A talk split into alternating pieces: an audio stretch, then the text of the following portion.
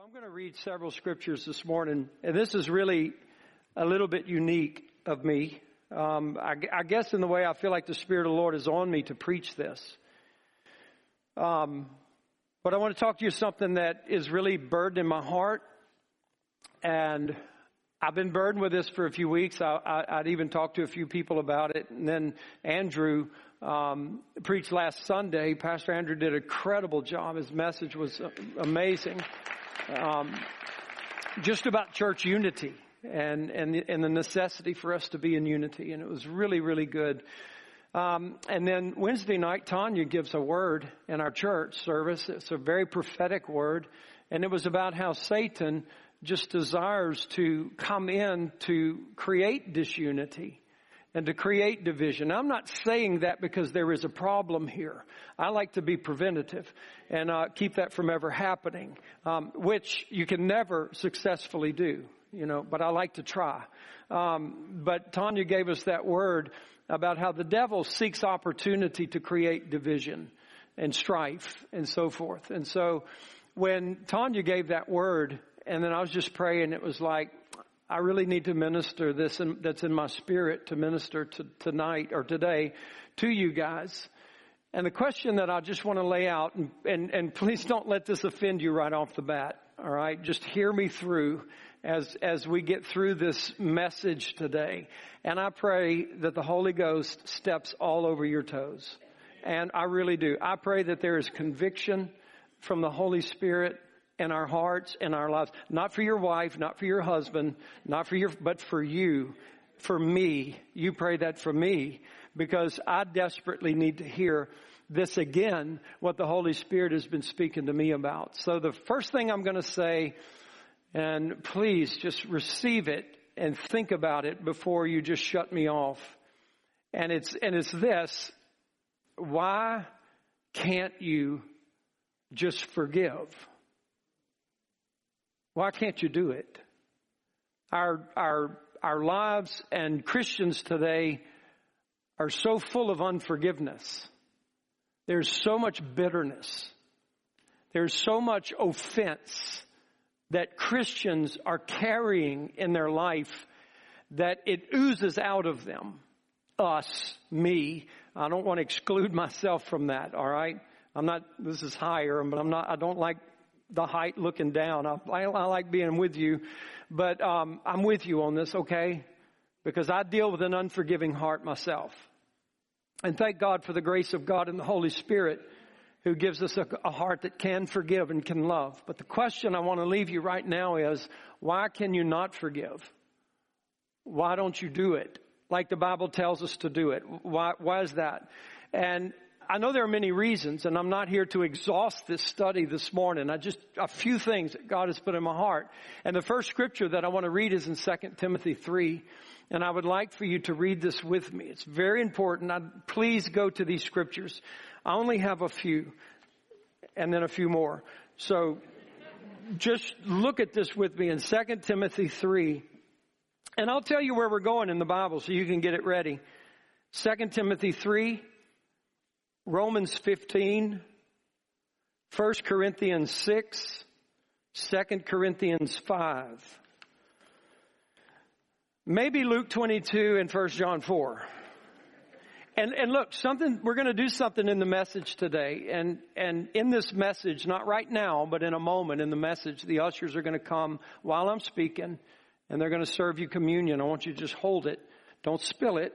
Don't make a design on the new carpet our chairs, but just hold it, and we're going to take it together um, at the end of this. So, so just be patient for that. Second Timothy three. Why don't you just forgive, Christian? This know also that in the last days perilous times will come.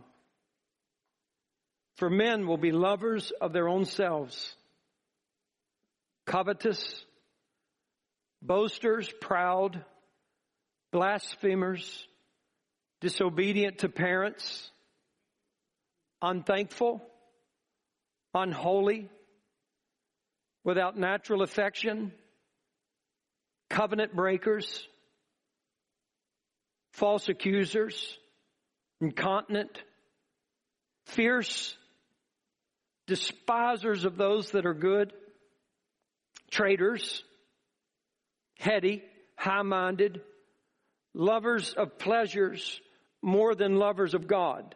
Now, I have to qualify this because this is not talking about the world. This is talking about the church. This is talking about the last days church. I mean, honestly, if you were to read about any generation of men on the earth, that's the way they lived.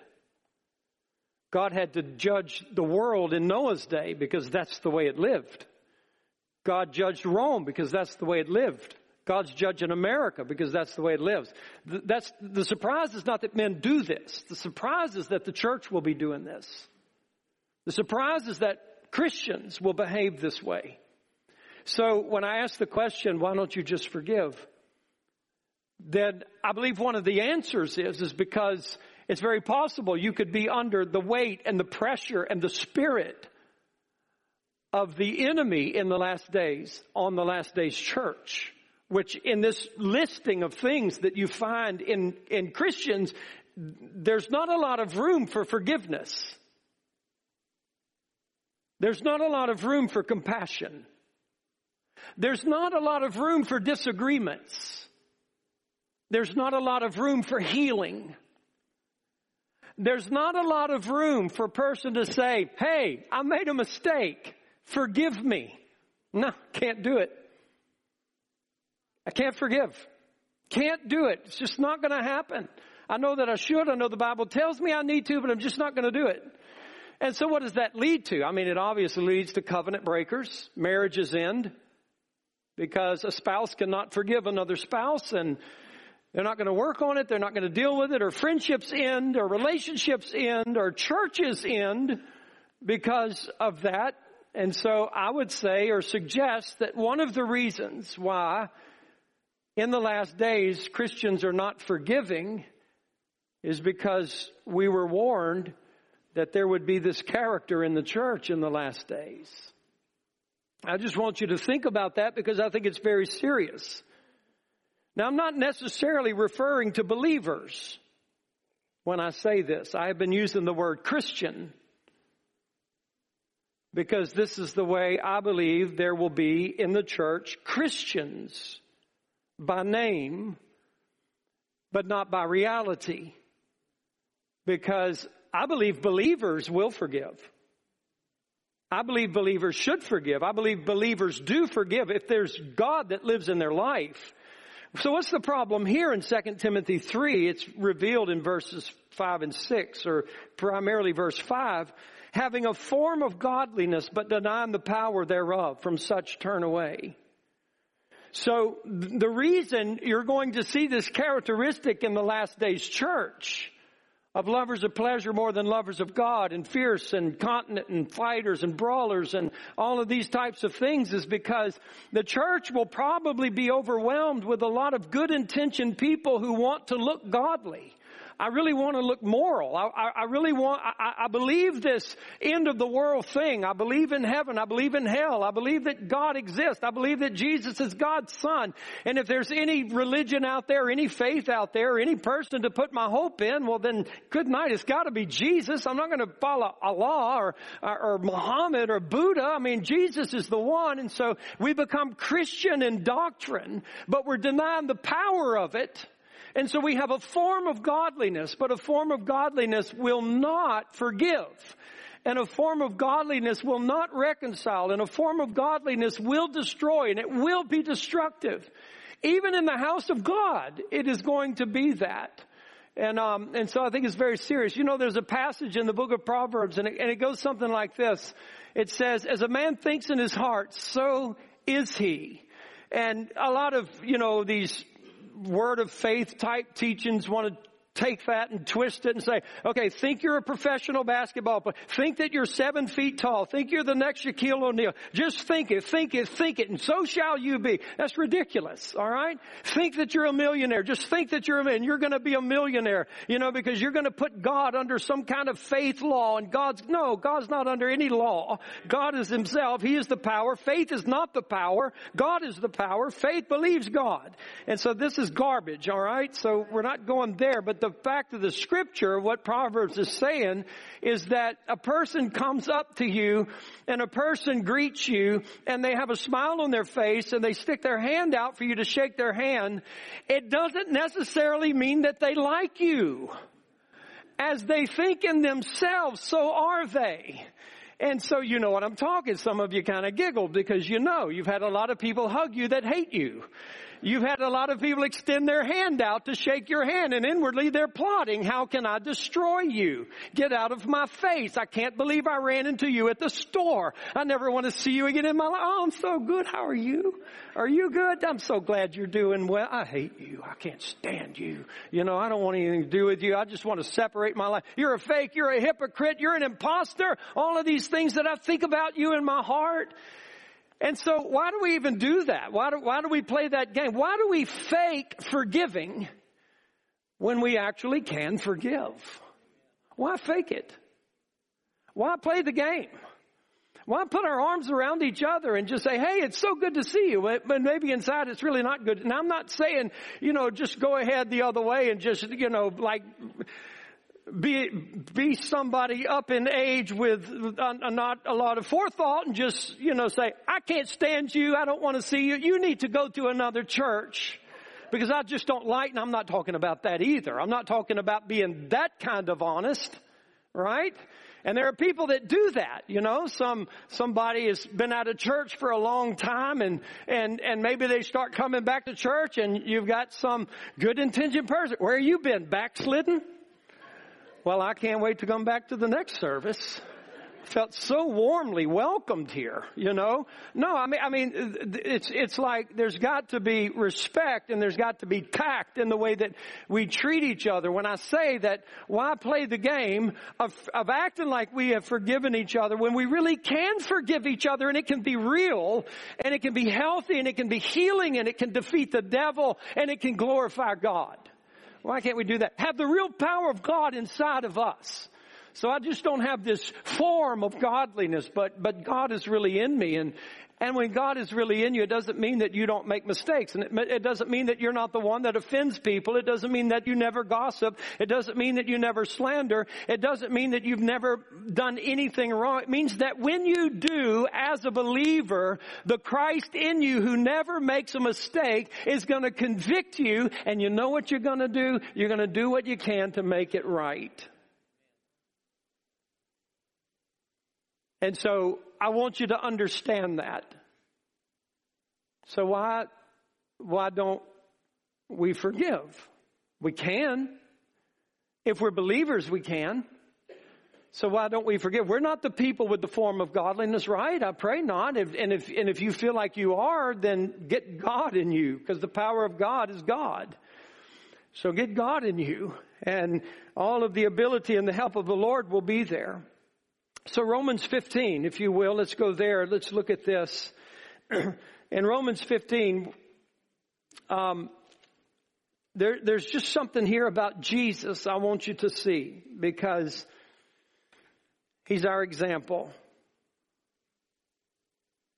Romans 15, verse 1. We then that are strong ought to bear the infirmities of the weak and not to please ourselves. So there are some people in the house of God that are true believers, but they're weak and they're not strong. They're not very mature. They could be newly saved. They could have gone through a tumultuous issue and a situation in their life where they have been set back and greatly weakened. It doesn't mean they're not a believer because they're not forgiving right now. They're just in a season of weakness. And so what should those that are strong, they should come around them and they should say, you know what? I'm not interested in pleasing myself. I'm interested in helping you. I'm interested in what I can do to bring a, a pleasure in your life in regards to your relationship with God. It, it's, it's not a selfish attitude, it's a selfless attitude. And he says if, if you go on, I just want to ask you to underscore that, not to please ourselves. Now that's crazy to the world. That's certainly crazy to the people in 2 Timothy 3 because they have no pleasure in God or other people, only in themselves. Let every one of us, now it's not just the strong, right? Because truly, even in our weakness, He's strong. So now it's let every one of us please his neighbor for his good to edification. Why can't we do that? Again, I'm not, I know the question insinuates that you don't. But can I say it that way, please? And I'm not trying to say that to single you out, but I just want to say it in regards to Christendom as oftentimes it might be experienced. Why don't we live where everyone is seeking to please his neighbor for his good and to edification? If you would, then one of the first things on your mind today, one of the first things on your mind today going to church is not what you're going to wear, but how's the Spirit of God going to move through my life? Because the gifts of the Spirit are in me, and the gifts of the Spirit are in me to profit everyone. And so if I really want to be a selfless person and I want to fulfill verses two where I want to live my life to please my neighbor and to edify them for his good, then I, I have the opportunity to go to church today full in the, full of the Holy Spirit and the gifts of the Spirit. I want them to operate through my life because they will profit everybody. That's going to be one of the first things we're thinking about. If we want to do, because we can't do anything apart from the Holy Spirit. So the question is, why don't we do that? We're more concerned about what we're going to wear and what we're going to look like. And I wonder what songs they're going to sing. Today. I hope they sing a song I like. And, and all of these things, you know, that, that we might think about. I hope he gets through early or no or something. Can we pray for LSU tonight? You know, all these other things we think about. And then it says this, of all people who could live for their own pleasure because he's God, even Christ pleased not himself. But as it is written, the reproaches of them that reproached you fell on me. And I, this is important. I'm talking about forgiveness. And so we're looking at Jesus for just a second about this forgiveness. It says, for even Christ pleased not himself, but as it is written, the reproaches. And this is what that word means. That Jesus suffered for the cause of God from the enemies of God. Jesus suffered for the cause of God from the enemies of God. Now, now listen, that's the, that, that's drastic, right? I mean, that, that's like the extreme suffering from those who hate God. And I'm just simply talking about when we suffer among a family that loves God. If Jesus could bear the suffering for God of the enemies of God, then how much more should we bear the suffering for God from those who love God? Because we all mess up. There's not a given day or week in my life when I'm not upset with something that I've done. And the same is true of you. And so it's this ability to understand the example that we have of Jesus. And then it goes on to say this, and it says that he, the reproaches of them that reproached, and that word reproached means this, it's different. It means to defame, to rail, to chide, to taunt. The, the, the picture of this that Jesus was suffering is to cast in their teeth so that they might suffer painfully that they might be reviled, that they, that they might be upbraided. And, and Jesus said, all of that fell on me. When? When did that fall on me? Not when it was enough for them to strip me naked and beat me with a whip 39 times. Not when they put a crown of thorns on my head and beat it into my skull. Not when they had me take a cross, a wooden splintered cross, and carry it through the streets of Jerusalem with my back that's been ripped open and the bones exposed. It wasn't then. It was when they nailed me on the cross. That's when they gathered around my cross and bit their teeth into me with their accusations and their railing and their despising of me. That's when they did it to me. And you know what I did? I suffered it for God, for them.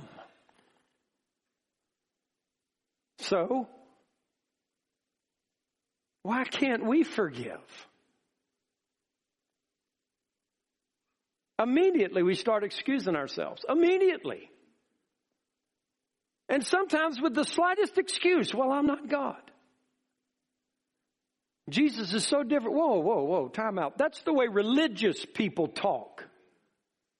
I'm not talking about religious people who have the form of God. I'm talking about those of us that have the power of God in us.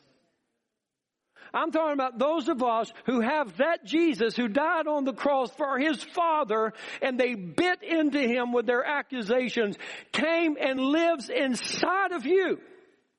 Why can't we let him live and bring forgiveness, mercy, kindness, healing, all of these things that the Lord would desire to do?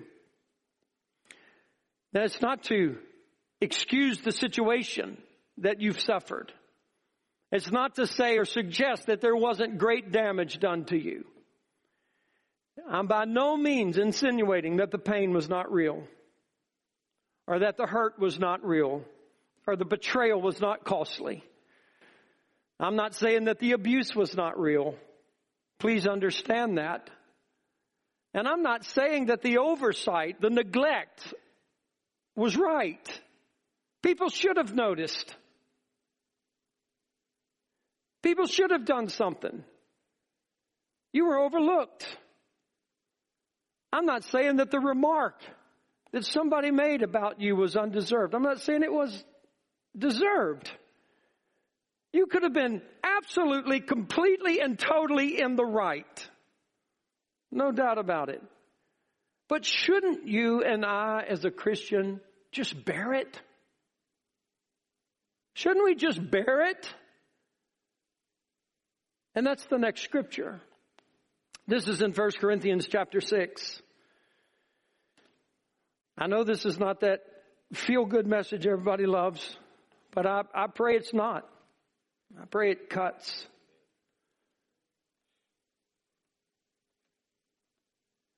First Corinthians 6 6 brother goes to law with brother before unbelievers. Now, therefore, there is utterly a fault among you. Something is wrong with you because you go to law one with another. Why don't you just take the wrong? Right? That's what he says. I'm reading it. I paraphrased it in my New Lee Standard Version. The King James says, Why do you not rather suffer yourselves to be defrauded? Why do you not rather take the wrong? Why not? So, in a way, honestly, guys, Paul's kind of asking the same question to the Corinthians why don't you just forgive? And these are the words that Paul uses there because you need to understand them. Why do you not rather take the wrong? The word wrong there means this the unjust and the wicked act. That means intentional. The painful hurt, the painful hurt that was done to you. It, you're suffering from something that was done with an intention to hurt you. That's what Paul's talking about. He's not talking about an accident. He's not talking about a misunderstanding in the Corinth. He's talking about something was done to you with the intention of inflicting pain upon your life. So much so that you feel like you've got a case against them and you're going to go to court because you believe you can win. You know you're right. You can win. And Paul says, come on. This is your brother. Just take it. Just, he throws this word out there. And honestly, everything about me that's not the power of God revolts against this statement. Only God's life that was, is with me can accept this. Everything else about leadership is like, this is just categorically wrong. Just be defrauded. What a strong word. Just take it and be defrauded. Now Lee just backs up and says, that's too far. That's too much. There's no way. And I'm right. I'm completely right. I can go to court with lost people and win this thing. And so this word about being wronged is important for us to understand because in the context of this, it is the unjust and the wicked act, the intent to inflict pain, and hurt and wrong to you. And so he says, now therefore there is utterly a fault among you because you go to law one with another. Why do you not rather take the wrong? Why do you not rather suffer yourselves to be defrauded? The word defrauded means this. Violently robbed. Something taken from you that cannot be replaced. It's done. It happened. The, the gift, if you've ever tried to open up something from a box and tried to put it back in there, it's not going back in.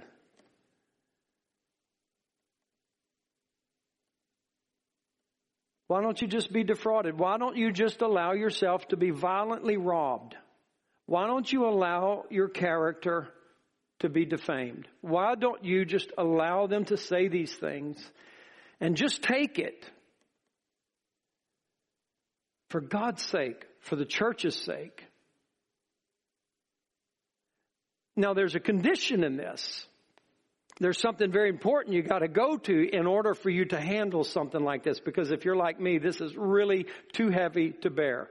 And, and, and you might be thinking, okay, uh, Christianity's great for you guys. I don't think I can do this. I'm out of here. That's just too much. I get it. It would be too much if there was not a God who is a judge. It would be too much if there's not a God who was not righteous and who did not intervene in the affairs of man to make unjust things just and things that are wrong right. Then I get it. Yes, absolutely. But you see, we're believers and so we know that there is a God who's going to deal with an injustice. And this is what Paul goes on to say to the Corinthians. And I, I really want you to read this because he's making a point about the unrighteous not inheriting the kingdom of God. Uh, he says, he, he actually says this to the Corinthians in verse 9. He says, don't you know that the unrighteous will not inherit the kingdom of God? I mean, if there are people literally violently robbing you and defrauding you and defaming you, Listen, you can go to the world and have judges in the world make a decision and punish that person, but let me tell you, there's a greater judge and there's a more real punishment. Leave it in the hands of God. They're not going to get away with it.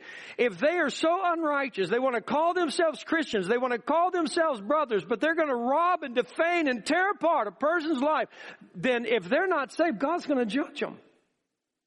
And then he goes on and he says this, which I think is absolutely remarkable, that there are those who are truly wrong. There are those who are deceivers. And he even admits it to this church. There are others who would rob and not inherit the kingdom of God. They're not going to get away with it. And then furthermore, what right do you have, who's been robbed, to inherit God's kingdom because you were defrauded as Jesus was, and you can't forgive. What right? Those defrauding you are only doing the kinds of things you and I did.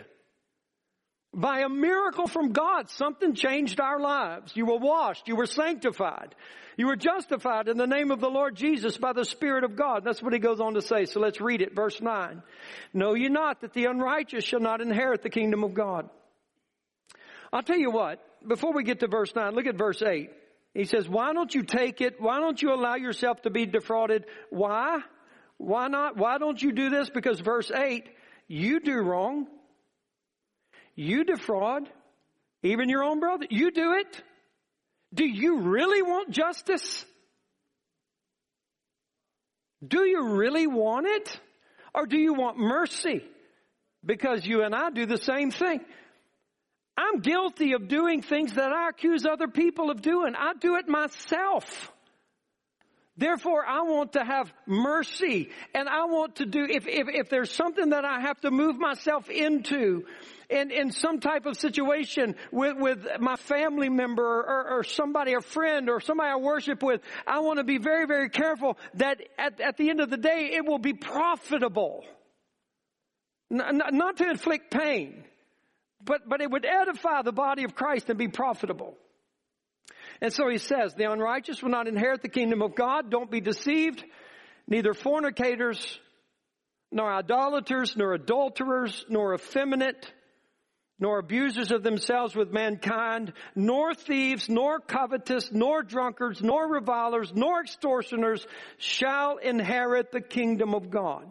And such were some of you but you're washed, you're sanctified, you're justified in the name of the Lord Jesus and by the Spirit of our God.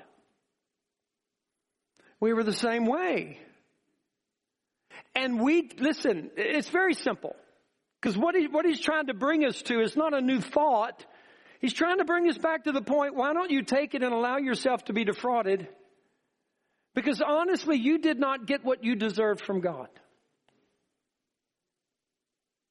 You did not deserve to be saved. You did not deserve to go to heaven. You did not deserve to be justified. You did not deserve to be sanctified. You did not deserve to be made righteous. But God, by His Spirit, because He loves you, did it for you. So why don't you take on the same character of the God that you love and the God that's treated you so well because instead of devastation and destruction and carnage that would be the reputation of the church of Jesus Christ for 2,000 years, there would be restoration and healing and deliverance and grace and an explosion of people wanting to know who this Jesus Christ is because of the dynamic love you don't see in the world.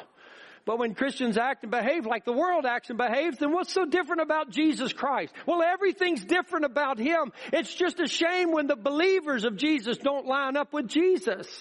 And when we don't line up with Jesus, that we would quickly admit that and repent of that and be right with God. Because none of us line up perfectly with Jesus. He's perfect. And so I just say, you know, to have a Gethsemane if you need to. Seriously. I've learned to have many of them where I think I've been treated unfairly and abused and forsaken and rejected and mocked and scorned and my character slandered and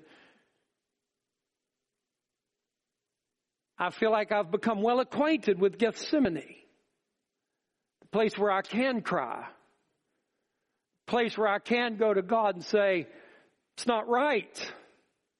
I don't like it. It hurts. Is there another way? And then, listen to me carefully. Get up from your Gethsemane and don't take it with you, but walk out like a soldier and not as a victim, but as a servant, go to the cross and be an offering for God, and you will know the resurrection of God. But try to put them on the cross with you, and you will not know God's resurrection, nor the resurrection of your character, or your ministry, or your anointing. You will die with them instead of rise with Him. I want the ushers to come and begin to serve the communion. And I want to, I'm not finished, they're just coming to serve you communion. I do want to read 2 Corinthians 5. We're very close to that. Just turn over a few pages. And I'm going to ask y'all, please do everything you can to be attentive to what I'm about to read to you. Please. I know it'll be a little distracting for the ushers to come and do this. In 2 Corinthians chapter 5, verse 14, for the love of Christ constrains us because we thus judge that if one died for all, then we're all dead. There's only one good person among us. Only one who never offended God or man. And he died for everybody. When they were sinking their teeth of accusation and reproach into him, he was dying for them. I want to do that when I read something on Facebook that somebody's trying to tar and feather me. I want to, I want to be able to suffer for them. I don't want to fight to be understood. I don't want to fight for somebody to know the real me. If I feel like a fake or false me is being presented to you, oh, whoa, whoa, wait a minute, let me tell you who I really am. If I need to do that, we're not friends anyway. Right? Are you with me? Verse 15. And that he died for all, that they which live should not henceforth or from now on live to themselves, but to him which died for them and rose again. So you're not to live for yourself. It kind of brings us back to that part where, hey, let the strong bear the infirmity of the weak. And, and, and honestly, all of us should prefer our brother and exhort them and help them in their faith. That, that's what we should be all about. That's what we should be all about. That kind of person that, that lives in the body, who's been hurt and wounded and abused, and they have every right to leave church.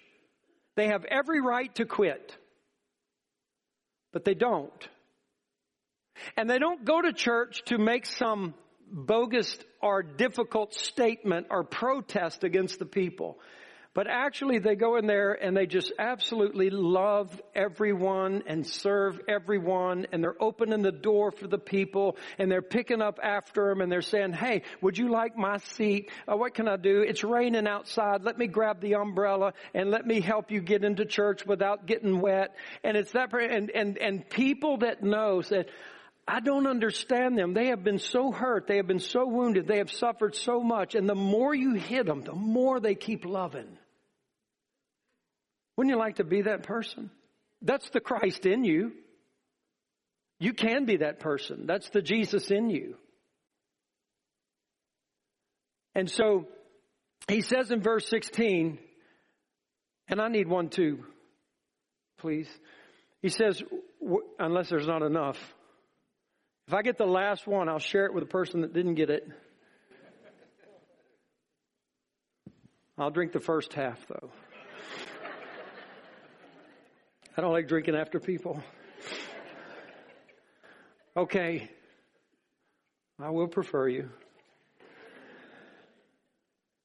Jeff Lee needs to tell you about a trip we had in Ireland. No, it was in Wales. Oh my gosh.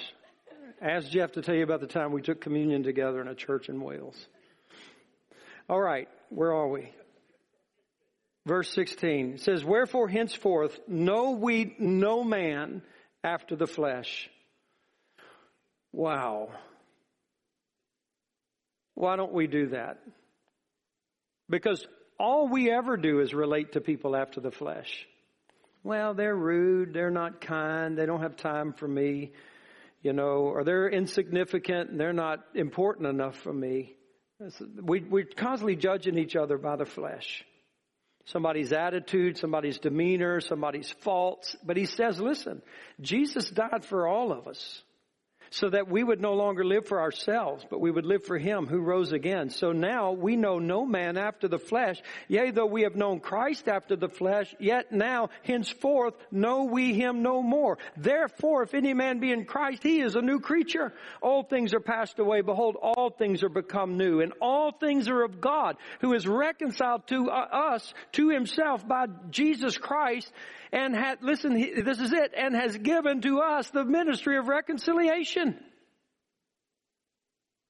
Do you know why Christianity is not exploding around the world like it should? It's got nothing to do with Jesus not being beautiful. It's that we're, listen to me, we're so busy with the ministry of reconciliation to those who don't know God that we have missed the reconciliation of those that do know God. We have allowed our relationships in the church to fall apart because of offenses and hurts and wounds to where we don't talk to each other anymore. We don't want anything to do with each other any, anymore. And then we want to go out there in the world and bring somebody to Jesus and bring them into this kind of stuff. No way. People aren't stupid. No way. They're, they're not about to do that. So God gives us the ministry of reconciliation. What is He talking about? He's talking about us. When he says no longer do we know anyone by the flesh, he's not talking about lost people, he's talking about saved people. Because lost people are not new creations in Jesus Christ. Only saved people are new creations in Jesus Christ. And you know what that means? That means that when I live with you and I relate with you and I worship with you and I walk with you, guess what? You're going to see some ugly things in Lee Ship and I'm going to see some ugly things in Keith Babin. But you know what else I see? I don't see him in the flesh. I see him as God saved him to be. I see him conformed to the image of Jesus Christ. I see a man in whom God lives. And if there's something that goes faulty with his life, I want to love him and help him and God the Holy Ghost can help him and he's going to be like Jesus Christ one day and I want to help you be that. That, that, that's, that's the way we would relate to each other, right? I don't want to just look in the flesh at who this person is. I want to see in the spirit. That's the new creation of God. They're going to be conformed to the image of Jesus Christ. And God has given me the ministry of reconciliation. I can forgive. I can admit I'm wrong. Not as quickly as I should. Not as pleasantly as I should. But I will get better as I'm more and more conformed to His image. And so can you. Because we're given this ministry of reconciliation. That's our ministry. So who cares? Who you raised from the dead? Or who is healed from cancer because you touched them? Big deal. You didn't do it. God did it. But what you can do, what I can do or not do, is forgive and be kind. I have the choice to take it. I have the choice, you know what? I wasn't treated right. But it's okay. God's the judge. And I'm going to love and serve and give and heal and do everything that I can possibly do in the power of God's Spirit. And I'm just going to take it. And I'm not going to defend myself and I'm not going to open my mouth and I'm not going to try to say how right I am and how good I am and how wonderful I am and, you know, try to get a group of people to follow me. I, I'm not going to do that because it's not about me. It's about the church. It's not about how you look at me. It's, it's about how the world looks at the people of God, the church. It's for God's sake. So, I just close with this. This was something that really fresh that God's been speaking to me about. And some of you have heard it twice. Some of you haven't heard it at all. So you'll hear it now. Jesus looked forward to having a meal with his disciples. And it was what we call the Lord's Supper. It was a meal. It wasn't like this, but it was a meal, and it was a Passover meal. Disciples didn't understand it completely. But they were there with Jesus, and they, the disciples, were in a bad way. Really, really bad way. Because you see, they were fighting with each other. They say, I'm better than Marshall. Marshall, oh no, I'm better than Lee. Jesus, remember what I did? Lee didn't do that. And we're like constantly, I'm going to be on his right hand, you're going to be on his left hand, I'm greater than you, and Jesus, who's the best, and I want to be with, I want to be the man in your kingdom, I want to be your go-to guy. And then they started fighting with themselves as to who was really the great. Jesus is dying tomorrow. And this is what his men are doing. They're fighting with each other. Who's better? And they're building up a resistance against each other. And so there was an event that happened that night while they were all sitting at the table. And the event was this, that without saying a word, Jesus gets up from the table and he goes to the corner of the room and he picks up a bowl and a towel and he went around the table and he started to wash the disciples' feet. He wanted to clean them.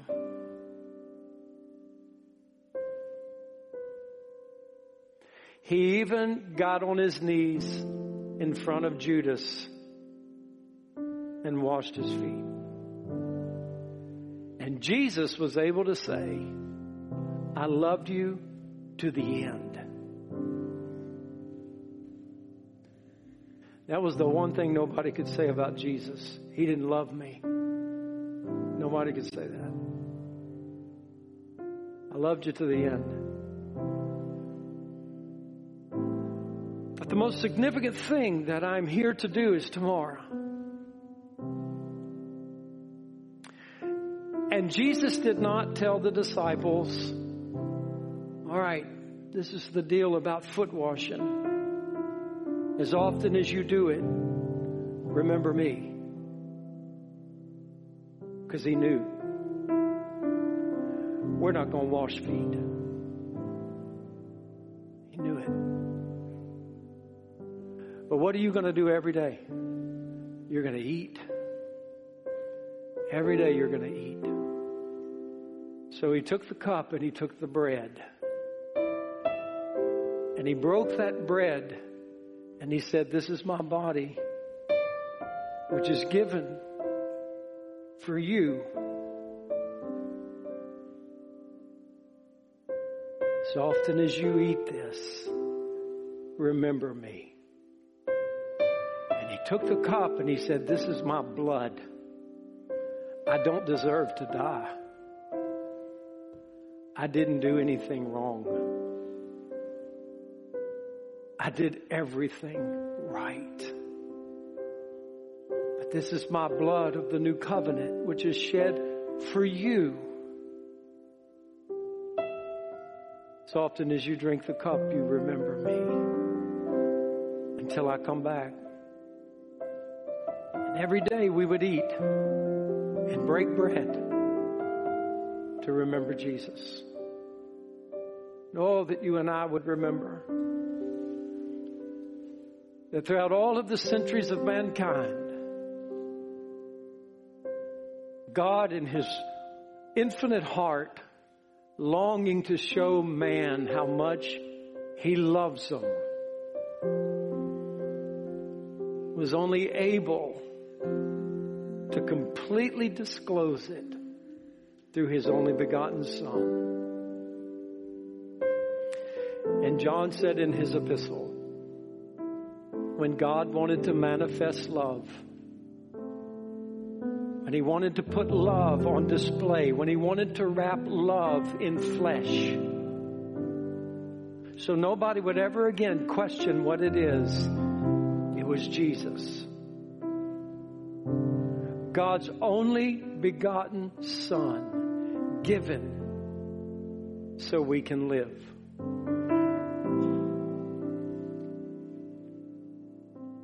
And John said, This is love. Not that we loved God, but that He loved us. And He was the sacrifice for our offenses.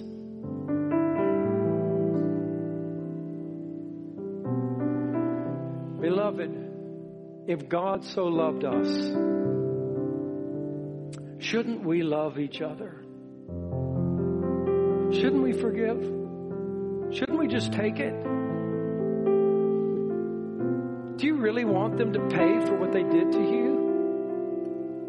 Do you want God to make you pay for what you did to Him? Is it more blessed to give than to receive? Is there greater freedom in being able to forgive someone than there is in walking in bitterness towards someone? Not to love one another? It doesn't say God ought to love us this way. It's the only way God can love. But we can love differently than God, but we shouldn't. Not when we are the people who really have the power of God in our life. Now, understand if you don't have the power of God in your life, understand you can only do the abuse. But believers, come on, guys, we can do love. We can do forgiveness. I can take it. I can be defrauded. You know why? Because you can't really take my pearl from me.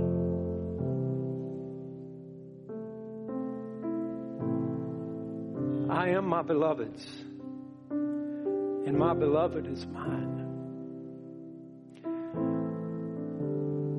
Speak this morning to believers, to us. We're having a hard time doing something we know we need to do. I can tell you this that if you will come to God and make a Gethsemane,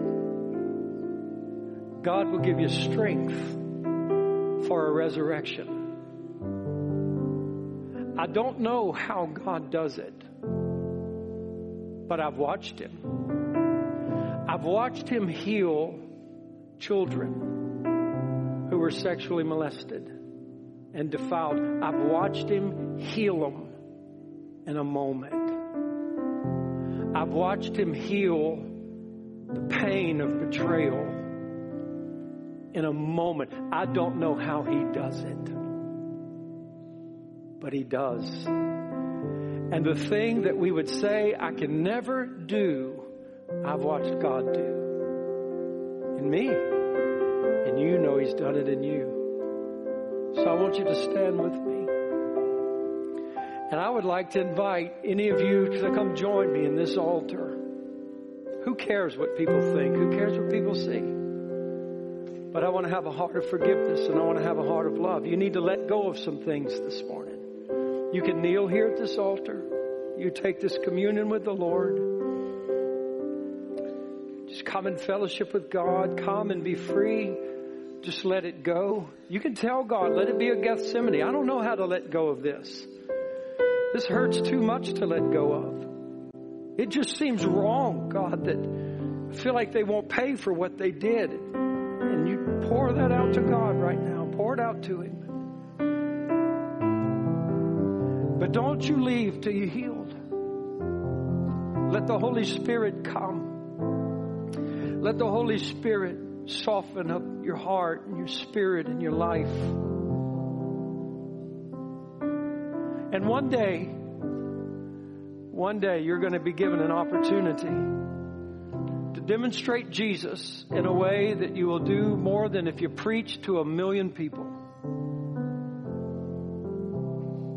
You're going to be given an opportunity to love an enemy,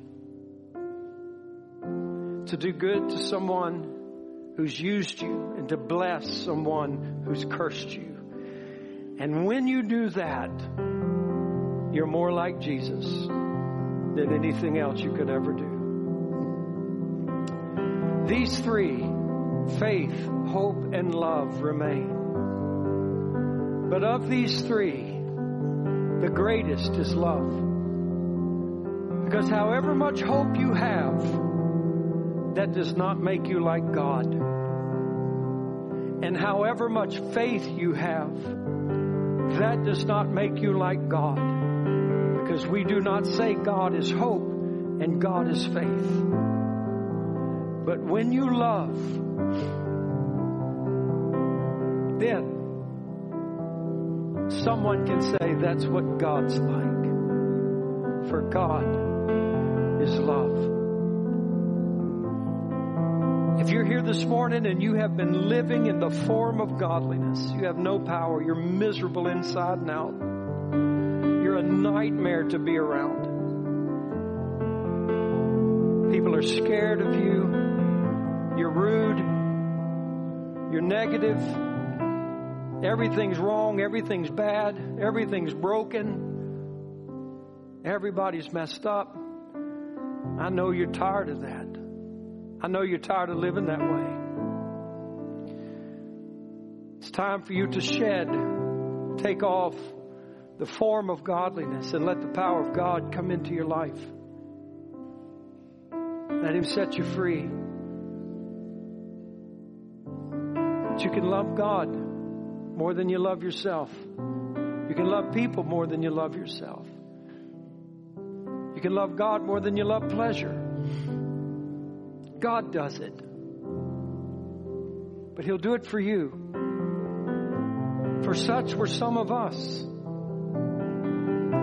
But we are washed. We are sanctified. We are justified by the Spirit of God. He'll do the same for you. Ask Him right now Would you wash me? Would you wash me from this? I have walked trying, but I've become more mean, more angry, more bitter. I don't want to be like this. You wash me by the Spirit of God. You save me, Jesus. To just pretend to be a Christian. I want Christ to step inside of me and live. Live in my heart, my mind, my thoughts. Give me a new spirit, a new heart, a new life. Don't let me die this way. Don't let me die this way, God. Save me, Jesus. Save me. Oh, and if you pray that and you mean that, God looks upon you with compassion. For He is the forgiving God and the loving God, and He loves you. He went to the cross for you. Not when you loved Him, but when you didn't love Him. He loves you. So continue to surrender to Him right now. We're going to sing, we're going to worship. You let go. Just let go of it right now in the name of Jesus.